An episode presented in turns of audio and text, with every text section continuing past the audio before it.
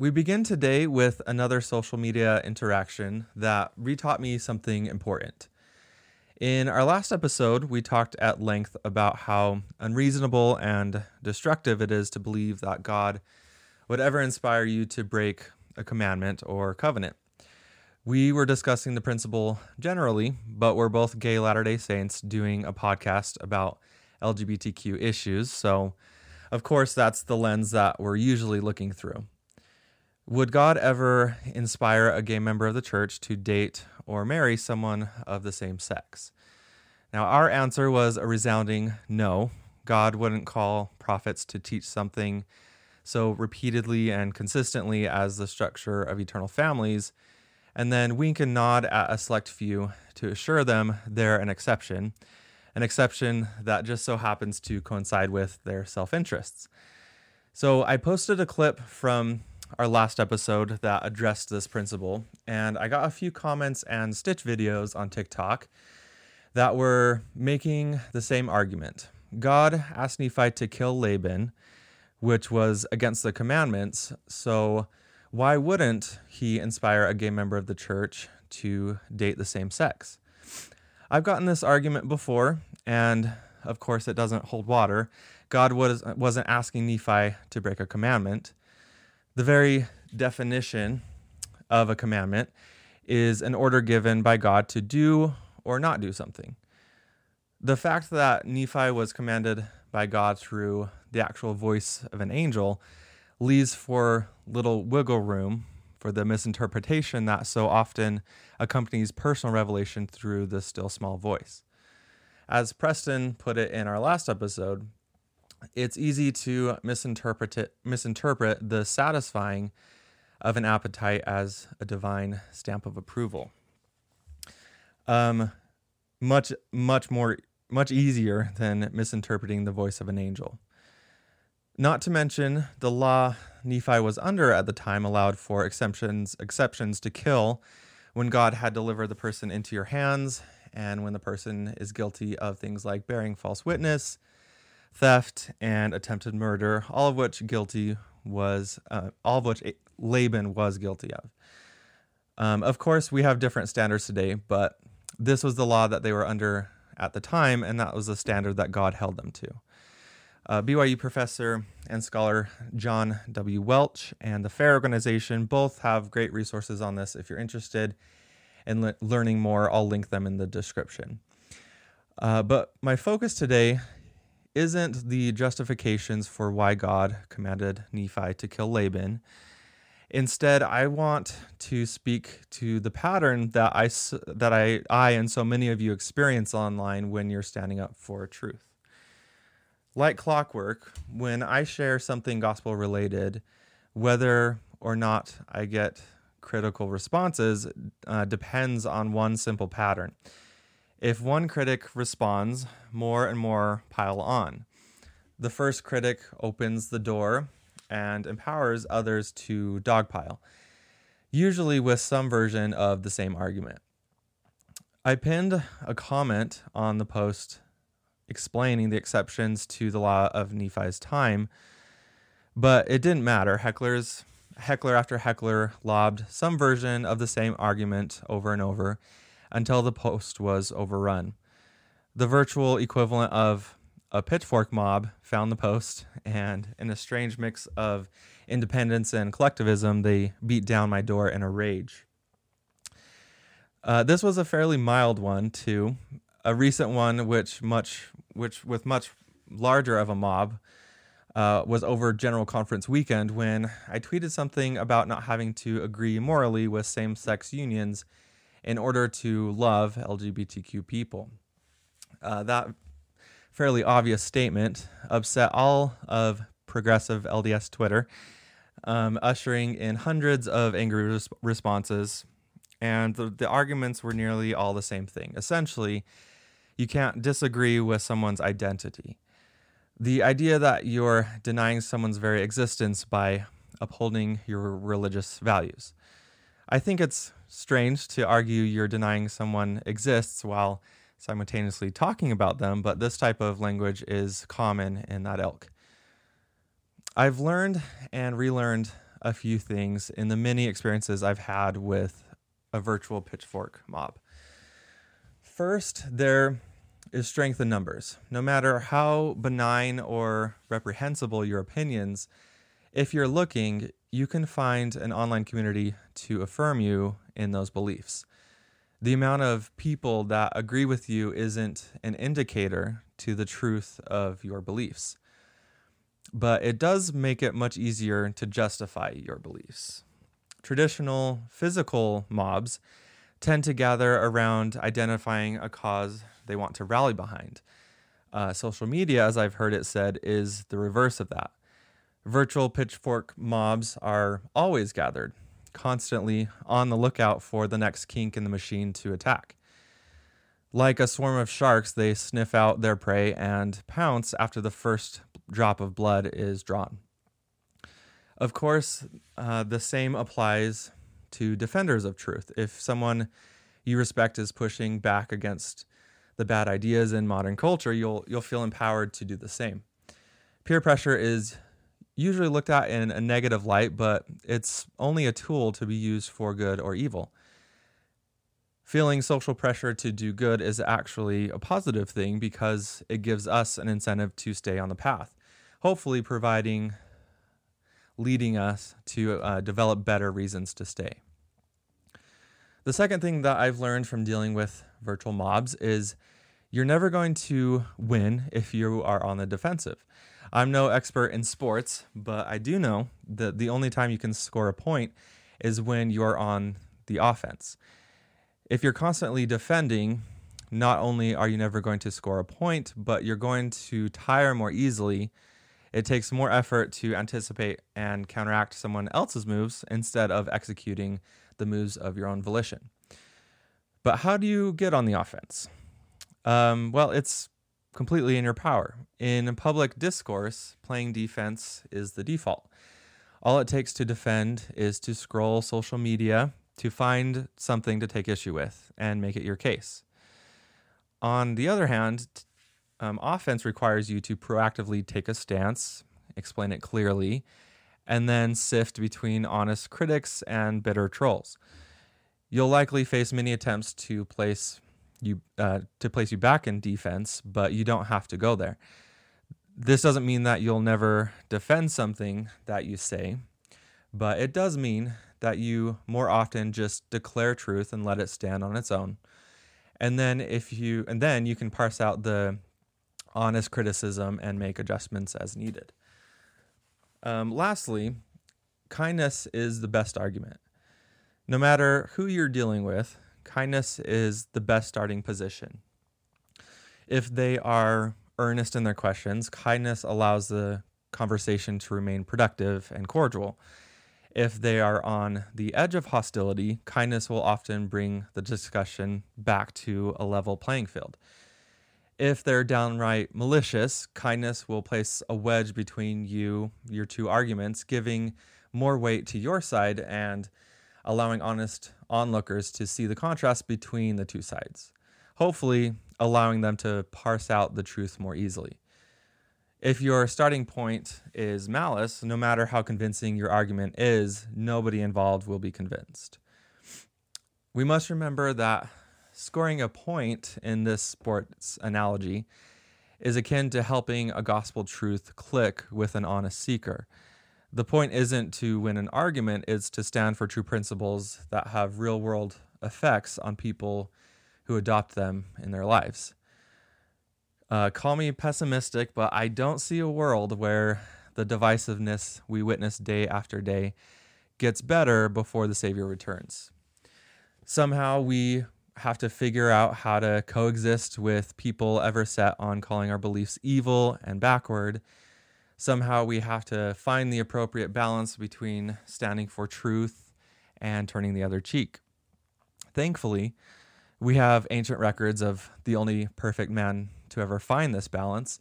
We have the gift of the Holy Ghost who can help guide our efforts, and we have prophets who speak for God and help us in this endeavor.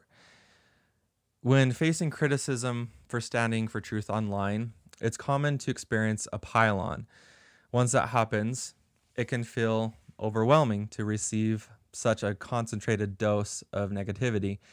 This often ushers in a real psychological phenomenon, aptly named information overload. As the name suggests, when we have too much information to sift through, our brains look for the path of least resistance and uh, to get out of that fire hose spray, um, which either means ignoring it or accepting it. There is a third option, however, that is usually better. Harder in the short term, but easier in the long term. We can acknowledge the criticism, stand firm in our convictions, adapt our position as needed, and use a little faith to sort through our questions and doubts. And if all else fails, we can always resort back to insulting their moms and see where that leads. Uh, let's get Preston in here.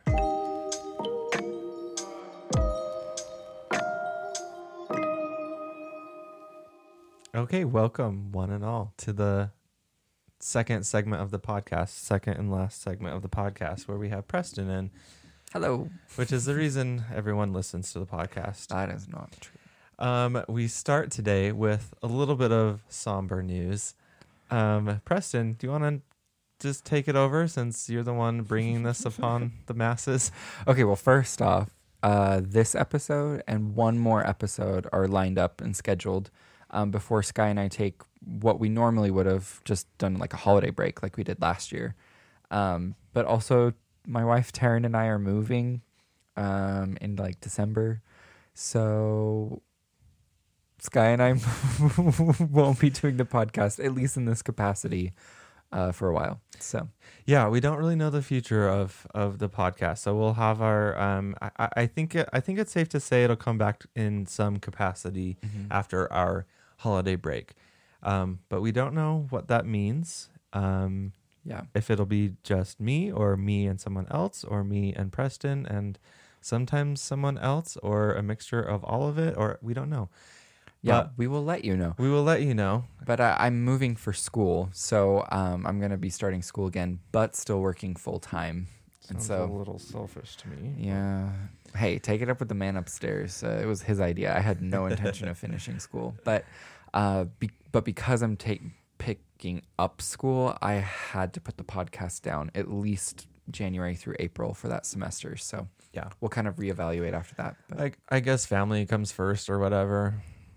Yeah, Above the I don't know, above the podcast though. and school. Sorry, school comes before. what? Oh man. Sorry. I didn't know you thought so little of me. Hey, hey, hey, hey! No, no, no! Again, I, not my idea. I wasn't even asking. I was told. So, here we go. Sure. Okay. And I, I, I'm happy to say too, though. Like, I already know what I'm going to be majoring in. I'm, I'm doing the Marriage and Family Studies program at BYU Idaho. So I'm really looking forward to it. I've already done um, one online class. I'm starting another one this week. So, um, I just want to defend the family, and what better way than through a career? So, I guess that's admirable. yeah. I'm just a little bitter if you can't tell, but we'll I move know we've talked a lot. I'm sorry. Okay, well, yeah, so we'll have this one and then one more before our holiday break, and then we will just keep you updated about the future of what this will be. Mhm. So, um, our topic today is we, we, we wanted to just give some, I guess, advice or um, gen- like go over our experiences serving a mission, what advice we would give to um, other missionaries who are going out, I guess specifically probably gay missionaries Mhm. and kind of the dynamics. Yeah, some of the advice we'll, we'll share today is specifically helpful for um, missionaries that are gay that still want to serve.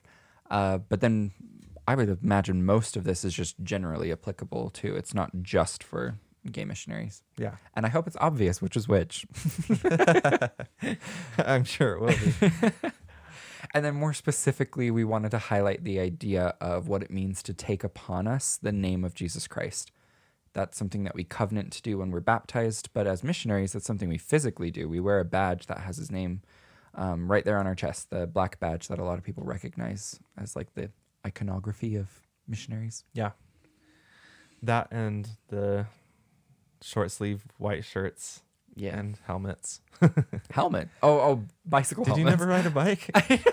you said helmets, and I pictured those like toddler helmets that like help reshape their heads. And I was like, why would they wear helmets?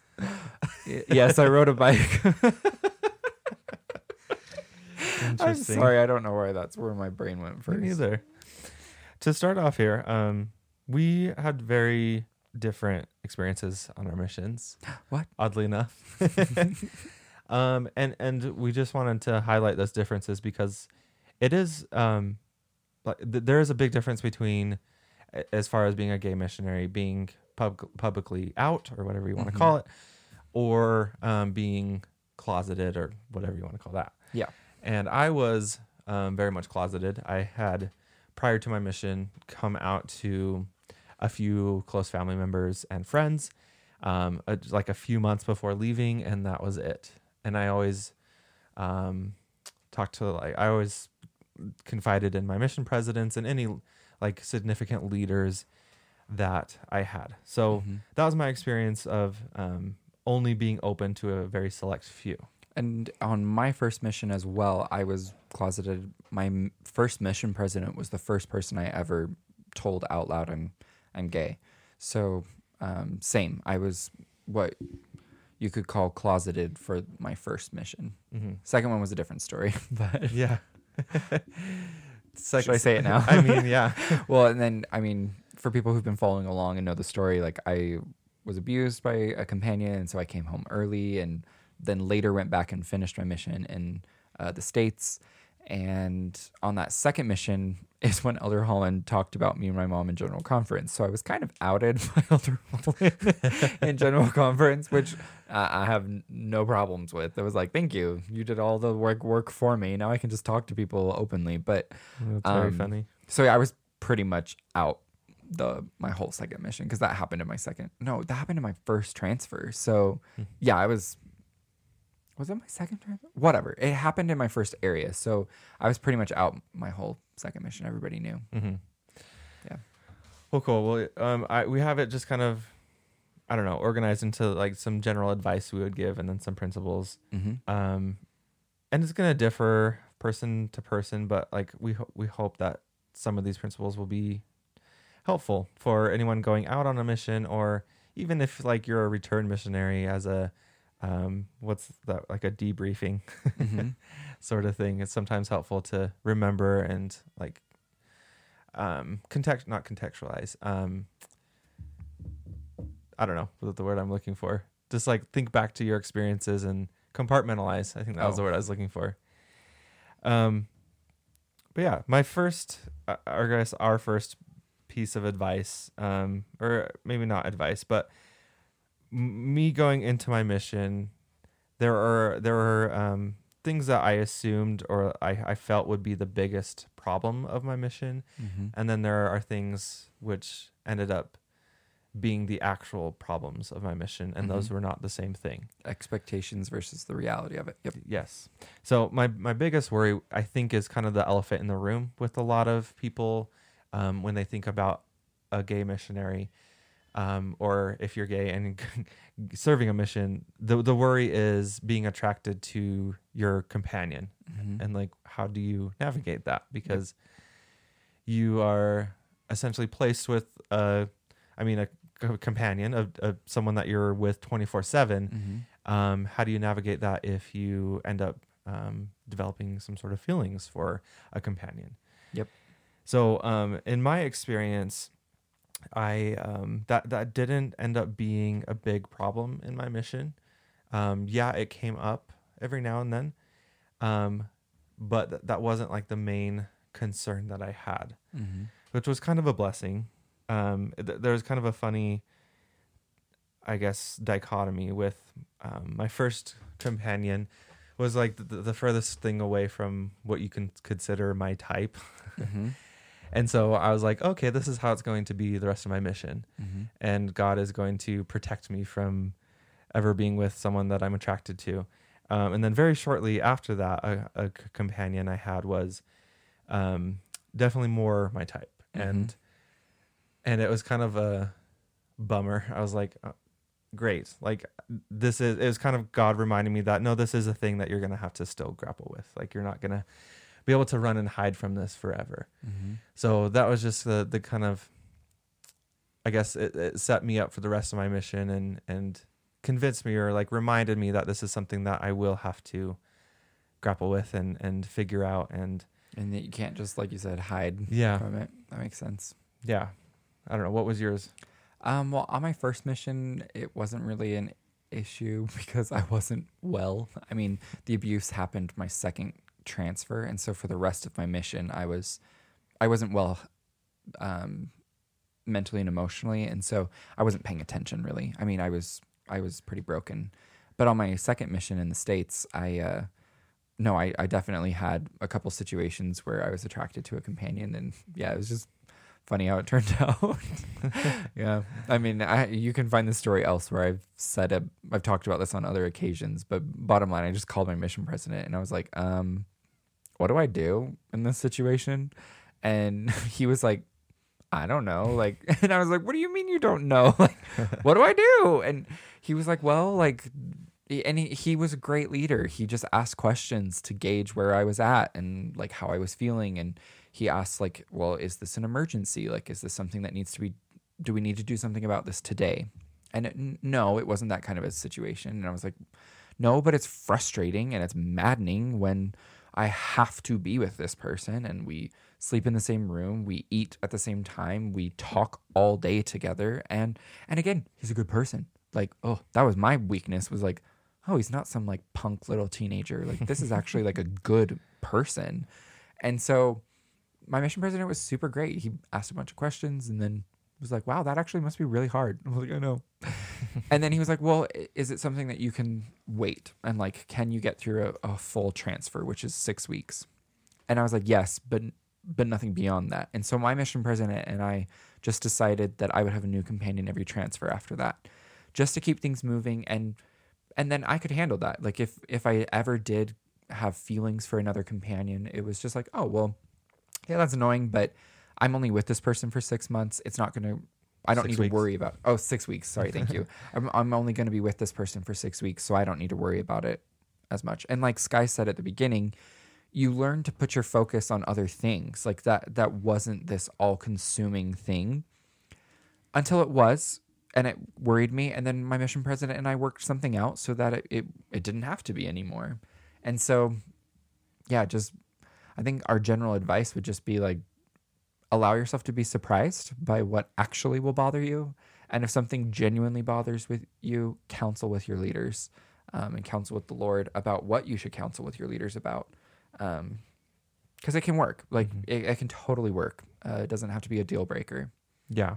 And and it's a little bit of a cliche, but like like the thing that helped me the most when I found myself in that situation of being attracted to a, a companion or just another missionary that was close in proximity, it it really is just um like refocusing your mind on things that you are supposed to be focused on, like Mhm.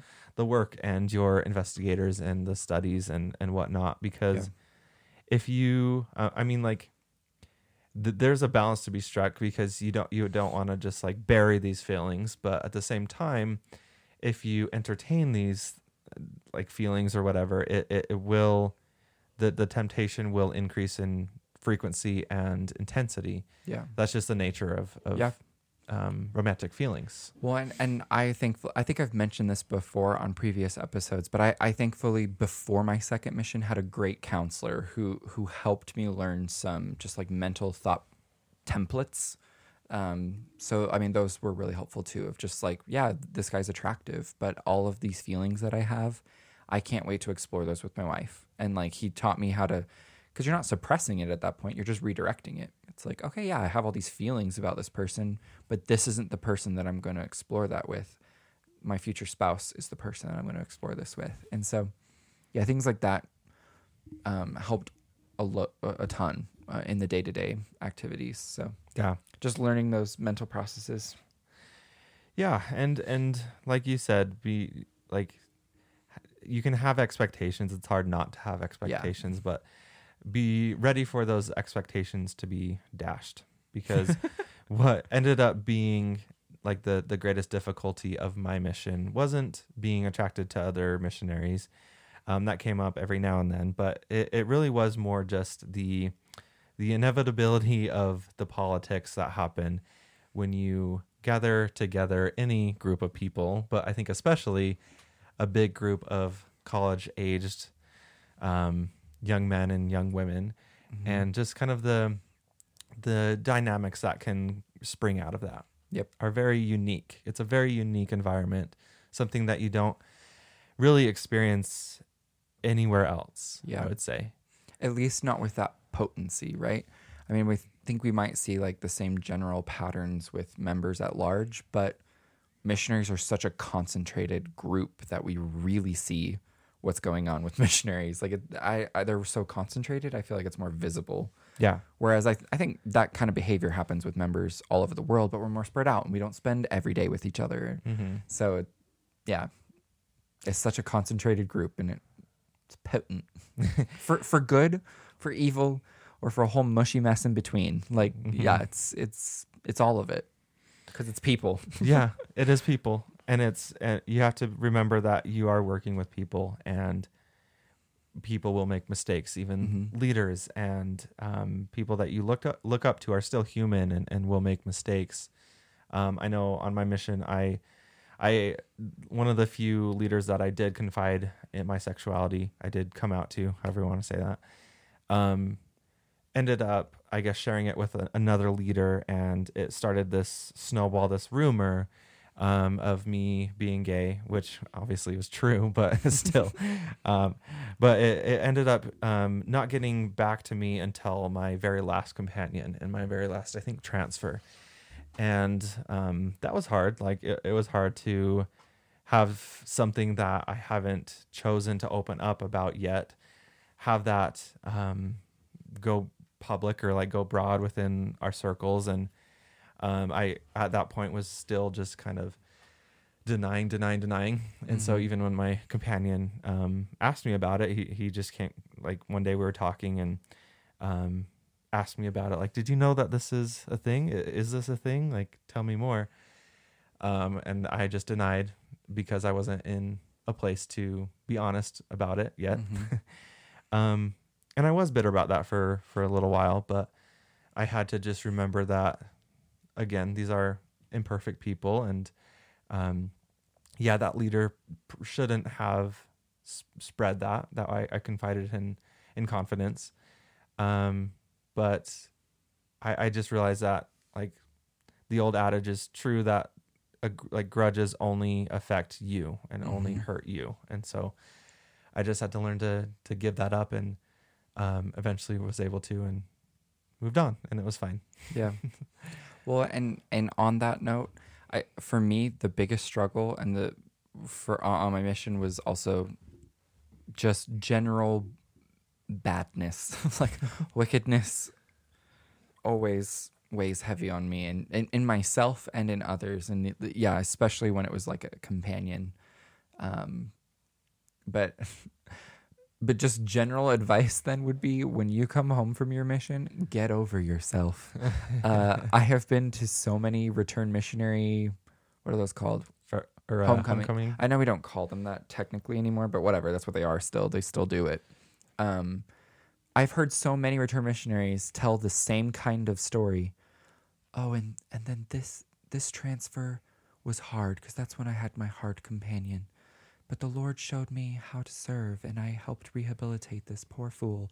And it's just, I am so sick of hearing that because I'm like, mm, when were you the problem? I know exactly which companions I was a problem for, and I have reached out and apologized multiple times to these people and been like, I'm sorry, I was so terrible of a companion. It's like, I want to hear those stories of like when you realized you were a problem and you changed, not, oh, I was so much better than this person and I helped them. Just get over yourself. Like, oh my gosh, like own your weaknesses and turn them into strengths and talk about how Christ helped you through that process, not how like you were so good to this really bad companion and now they're better. Great, great advice. That, that Great advice from Preston. Sorry, I'm I'm not over that. I can tell. And here I am telling them to get over themselves, and I'm not over it. Are you over yourself?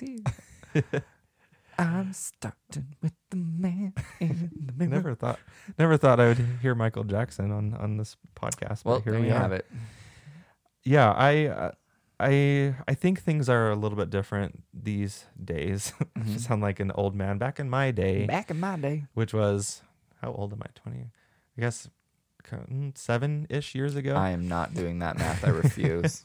but like even even as recently as that um we were getting ipads and facebook as like the trial hmm run and And we didn't even have it in ours. We didn't even have smartphones. right So- so. like there was a little bit more isolation i think um than it is now like now missionaries can i believe every monday can talk to their family Mhm. and so there there's a lot less isolation which i think is a good thing and um part of me part of me um is a little bit nostalgic of like how it used to be where it was more isolating because of the good effects of that because like you can focus more on the work and your spirituality and things like that. But i do see the the negative effects and like mental health is an issue and that sort of isolation can um, really exacerbate that. And so i see see why they did it. But Yeah.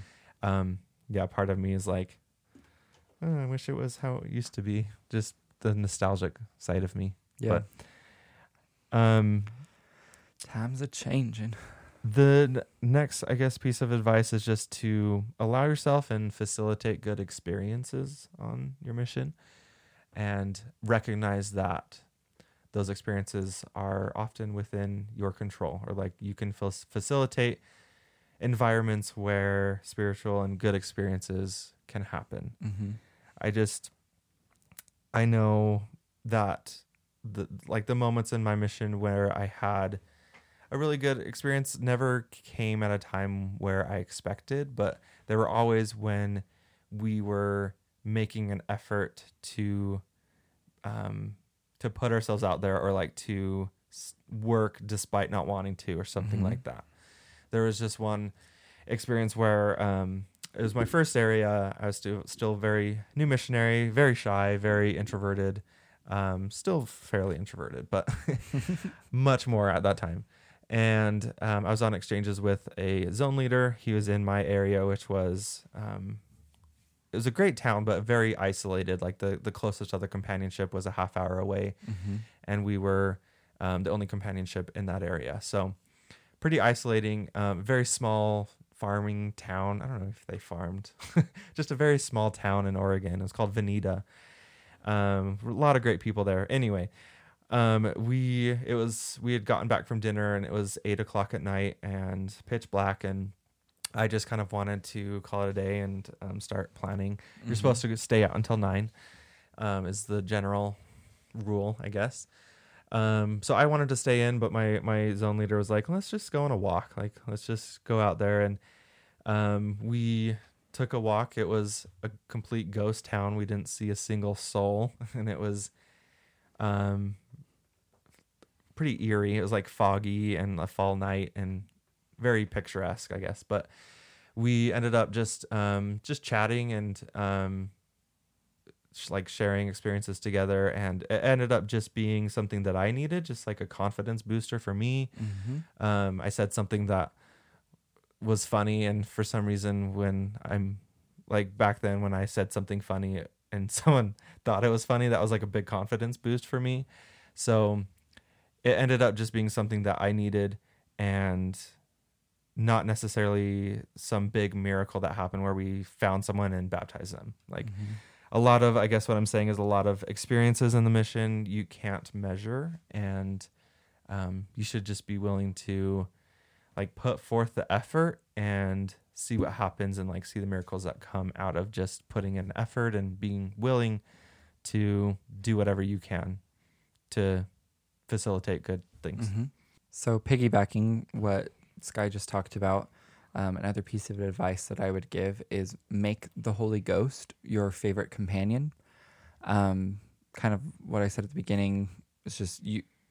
You've covenanted to take upon you the name of Jesus Christ since you were baptized, and there's a reason that baptism goes with confirmation, receiving the gift of the Holy Ghost. Um, because if you're going to take on the name of Christ and become like him, you need the gift of the Holy Ghost. You need his help.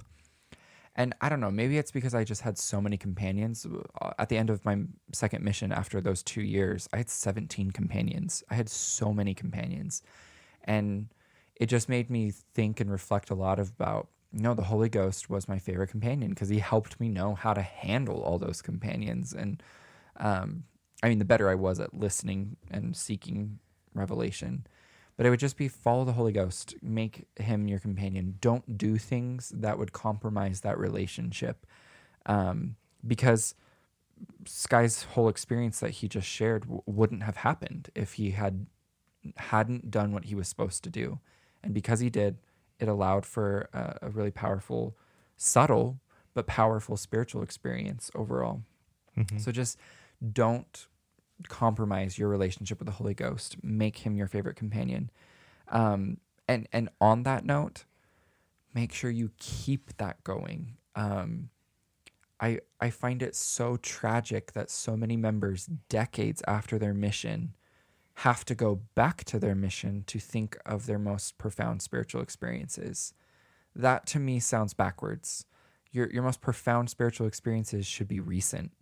Um, you're you're not always meant to be on a mission, but you're always meant to be a missionary, and you need the Holy Ghost for that for the rest of your life. I remember I was teaching at the MTC after my missions were over, and one of my missionaries we were we were walking between buildings, and he made a comment of like uh, in that regard. He was like, "Yeah, I hear you just you just don't feel the Spirit as much after your mission," and I turned on him and I was like, "Did you just say I don't feel the Spirit as much?" And he was like, "Well, "No, brother Jenkins, I wasn't saying that." And I was like, "You just implied." that the best is behind me, that all my spiritual experiences have peaked and it's just downhill from now. And he was like, Oh. I'm like, Yeah, there's something really wrong with what you just said. No. I just had a great spiritual experience earlier today. So I was like, Don't you? No. Uh, so make the Holy Ghost your favorite companion because he'll help you with all the rest of life. Um, and more than that, he's the one that sanctifies you and burns testimony into your soul so that you're converted and can become like Jesus Christ. You you need him for so much. You can't do the work if you don't have him with you. So I would have liked to have you as a MTC teacher. I think that would have been fun. I hope my boss isn't listening to this. yeah.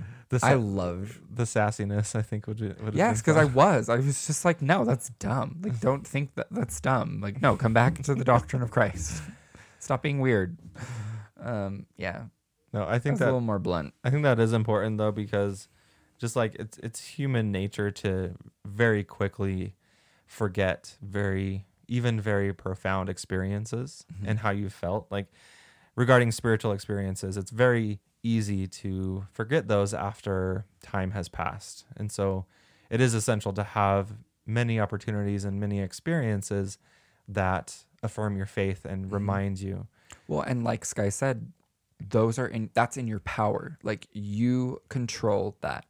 At the end of the day, whether or not you have the Holy Ghost with you as a constant companion is up to you. It's not up to your companion. It's not up to your area and how successful it is on the outside. That was in quotes, how how outwardly successful it is. It's up to you whether or not the Holy Ghost is going to be with you. And if you want to know how to do that, it's in the scriptures. We can talk about that another time. Live the gospel of Jesus Christ.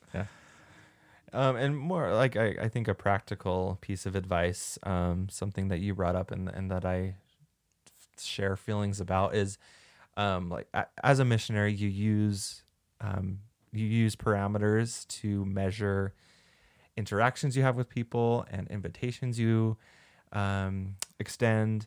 You use basically numbers to, um, measure your, or in a lot of cases, missionaries use it to measure their success. Mm-hmm. And it's like a fine balance to find because each number does represent an interaction or an experience where you are able to share um, the gospel of Jesus Christ with somebody. So, like, each of the numbers is significant, but at the same time, you, you don't want to use that as a measure of success. It can be very Mhm. easy to go into kind of businessman mode and Yeah. just look at look at them as numbers rather than as people and Mhm. and get really caught up in that. And so the advice would be resist the temptation to focus on numbers. Mm-hmm.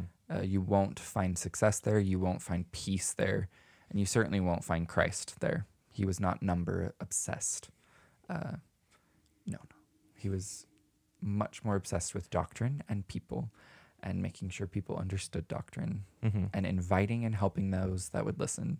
It wasn't, uh, we got to get three more. It's like, ah, chill out. chill out. If you're at a 12, we need you at an 8. Like, just chill out. chill out. I don't know. I felt like such a hippie on my second mission because I was 24 and then and turned 25 while I was out there. And yeah, I just saw so many high strung 18 year olds. And I was just like, yo, just chill out. it's fine. I'm not saying disobey. I'm just saying chill out. focus on the right things. Focus on the doctrine of Jesus Christ. Don't focus on numbers. The- Mhm. use them as a tool. Like like Sky said, they're a tool. You use them to measure certain things. They they definitely have a use, but they should not be the focus. Mm-hmm. And kind of on that note, um, something that I don't really have a place for, but another piece of general advice for Mhm. for any missionary is um, to convert um, or like make friends on your mission, but don't convert people to you. Convert them to the gospel. That's Mhm. something that you see really frequently, and that I experienced is you create these really great connections with people, and you do have spiritual experiences with them, and are able to fac- facilitate that spirit. Um, but a lot of times the focus becomes on your relationship to where when you move on to a different area, um, it just kind of cuts off and their their their um, their line to the church and to missionaries is cut off because you're gone. Um, so that's it's a really obviously hard thing to navigate, but um, just like like you said earlier, focus on the doctrine and like what makes the doctrine so necessary and needed and important. Focusing on that while maintaining a, a real relationship mm-hmm. is is really important to um, because again like you are going to move on as a missionary you're going to eventually go home and you'll stay in touch with these people um, but you can't be their only conduit or like only connection to mm-hmm. christ No, well said. And and what we say, sorry, we haven't like just explicitly said this. When we talk about focus on the doctrine of Christ or live the doctrine of Christ, we're talking about the article of faith number four, uh, those four tenets of the gospel of Jesus Christ: faith in Jesus Christ, unto repentance, making and keeping covenants, so that you can have the gift and companionship of the Holy Ghost, and then repeating that as a lifestyle is called enduring to the end. Um, but yeah, just that that's what we talk about when we focus on the doctrine of Jesus Christ and and when we strive to live it as Mhm. individuals. yeah so to to wrap things up here um shifting gears a little bit what um what does it mean to take our, our upon ourselves the name of christ specifically or not even not specifically just in general on a mission but also after what does that Mhm. mean preston Um, well, I've kind of alluded to this earlier, but it it's more than just wearing a black badge. It's more than just saying it. Uh, It should be a lifestyle. It should be a focus of our lives. Um, living the gospel of Jesus Christ uh, has many daily little choices. it's not just a I chose to be baptized one and done. Um, uh, we're not that kind of a church. We we that's not the church that Christ established. He expects us to have our whole heart given over to Him, um, and have our full devotion be to Him. Um, so taking on the name of Christ implies a lot of daily choices, not just big events. Mm-hmm. It, yeah. It, it also, I think, is just um, uh, doing everything that you can to be clean and to act as a clean conduit for the light of Christ to shine through. Like, Mhm. well said. I love that idea. yeah, the more the more you can, because that's um, you were saying earlier in planning that that's what you have control over. You have control over your cleanliness, your repentance, like where you are, that's what you have control over. Mhm. And then um, the Spirit can use you to more effectively show that light or that, that truth to others. Yeah. I remember having like that distinct realization on my mission of, wow, I am not enough. Like, there's more to do, more that is needed of me than I have. I'm not enough. And some stupid little social media post will tell me that I'm enough. and that's a lie. I, I am not enough. There are things that are before me that are bigger than me. Um, but with Christ, I have the strength I need. And and it's not my strength, it's his strength that's working through me because I choose to be clean and repent. Um, and so, yeah, that's in our power. And you said conduit. There's different analogies that people use for this. You can say crystal or prism or light bulb or whatever. Like we are to be a clean channel. Um, we don't have to be the light itself. Uh, I've struggled with perfectionism as a missionary as well, and it's again, you're, you're not going to be enough. That's not the goal as a missionary. The goal as a missionary is to be a clean instrument, so that He can work through you, um, and so that you can invite and help effectively um, people come into Christ. That that's that's the only thing in our power. I can't make people's choices for them, but I I can repent every day and choose to be clean, so that I can invite and help people. Yeah. So Well said. I, I think part of it also is just being willing to take on a, like a small, very small portion of the ridicule um, Mhm. and mockery that Christ endured. Like his message was, um, it had the potential to be unifying, but unifying under God, like through God's truth. Um, but it is like it's not inherently unifying. It is more, um, I would say, polarizing. Like it is. Christ talks about in Matthew ten. He says, "Think not that I come to send peace on earth. I came not to send peace, but a sword." And then he goes on to talk Mhm. about, um, "I'm come to send man at variance against his father, and daughter against mother, and daughter and law against mother-in-law, and and a man's foes shall they um, shall be they of his own household." Yep. So like he he I don't think he takes pleasure in that, but he is just stating the reality that this message that that Christ has, it is polarizing and it is going to create tension, like he said, even within households, which is kind of a sobering reality, but something that we all experience and and rings true Mm-hmm. because it, it is not meant to be just like a very easy, um, fluffy message that is that we can all accept and get behind. Like it is, there are very hard truths to grapple with. Mm-hmm. One of, um, in another scripture, it talks about how Christ would be a, a stone of stumbling and a rock of offense. Christ offended a lot of people, not because he wanted to, not because he was trying to. He just told people about Father and Father's plan and Father's truth and was building his kingdom, and that offended a lot of evil people um, or unrepentant people because some of them chose to change, thankfully. Um, hopefully that's the category that we find ourselves in more often is the category that takes the critique and changes for the better. Yeah. And and i love that too what you said too about just sharing in some of that experience with him. I i will not say that missions are easy but i didn't want an easy one how dare i claim to represent christ and live a cushy life when he didn't like that that seems silly.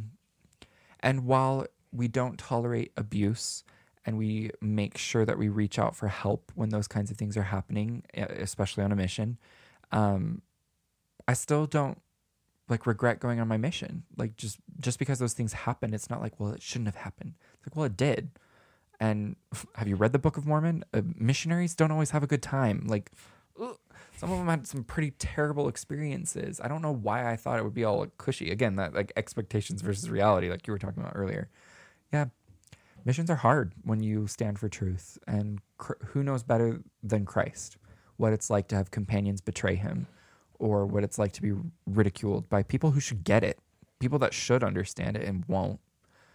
It's a whole mix. Yeah, again, you're in good company when you are out trying to preach the gospel of Jesus Christ. Yeah. And in a general sense, if you're not currently a missionary, it's it when you're trying to live it. Like it's it's okay to I'm not saying it's okay. How do I want to word this? When that opposition comes, you're in good company. Yeah. Good way to put that. Does that make sense? Yeah. Okay. Like I just like it was just like so profound and dumbfounding that I had nothing to add at the end of that. Do you have anything more to add before we close for today? um I feel like I do need to say a little bit more about abuse. Okay. Just because of my experience, I feel like I would be remiss if I, I was giving mission advice and I didn't talk about this. Mm-hmm. just really quick, say something. If it's happening to you or somebody else that you become aware of, say something. Um, while I don't think we should like preempt things and like cut people off before they have the chance to make a bad choice, meaning like, well, this person never should have gone on a mission. It's like I don't, I don't agree with that idea. I don't believe that. But when you know something bad is happening, you need to speak up. Speak up. And I didn't on my first mission. I didn't say anything. Um, and when I did, I didn't. I wasn't fully honest about what was happening, and therefore, what do you know? My leadership couldn't do anything about it. It wasn't until I said all of what had happened that somebody could finally do something about it. So just say something. That we don't have to tolerate that. Um, we're all adults, and we can do something about it. Yeah, and w- whether that is physical or emotional abuse or sexual Mhm. or whatever it may be, um, e- especially I think emotional abuse is a lot harder to pin down. Um, I, I don't, I wouldn't say I was emotionally abused, but I did have one companion um, where it kind of bordered on that. He was going through his own issues and lashed out in some ways that I, were inappropriate and, and, and nothing huge, but um, definitely bordering on the emotional abuse border. Mm-hmm. Um, and at the time, I, I never considered that possibility. The more I've thought about it, the the more I've I've thought like maybe, I I, mean, in retrospect, it definitely would have been better to say something. Um, but I mean, it, it it ended up working out, and like he apologized after the mission and and whatnot. Um, but but if you are in those moments where it, it's like bordering and you aren't sure, you can always talk to a leader and ask like ask those questions and speak up because th- like the worst that could happen is um things get better or Mhm. like you are taken out of the situation if it is bad enough yeah. but j- just like i think keeping that in mind because emotional emotional abuse is a lot harder to recognize and pin down especially if you're in the throes of it Mhm. um, because it can be very subtle and yeah, some something that is like nailing jello to a wall. It's hard to pin down. Yep. So But again, we we don't have to tolerate that on a mission. Nope. Yeah. Okay, well, unless you have anything else, I guess that ends our second to last episode. Dun, dun, dun. Um, again, I'm gonna plug it until you're gone. Until we're not doing this anymore, go buy Preston's book that goes over a lot of what you shared today. Mhm. um, and is very, very um, inspirational and and um, motivation. What's the what's the word I'm looking for? It's good. It's, okay. it's good. Uh, yeah. So yeah, go go buy Preston's book, and we, um, yeah, follow us on social media. We have one more episode in this season, um, but even after that, I will always post things on social media, um, clips or thoughts or just whatever. So follow us on social media: Instagram, TikTok, and Twitter, or Facebook. Um, but other than that, we'll uh, see you in the next one. Bye.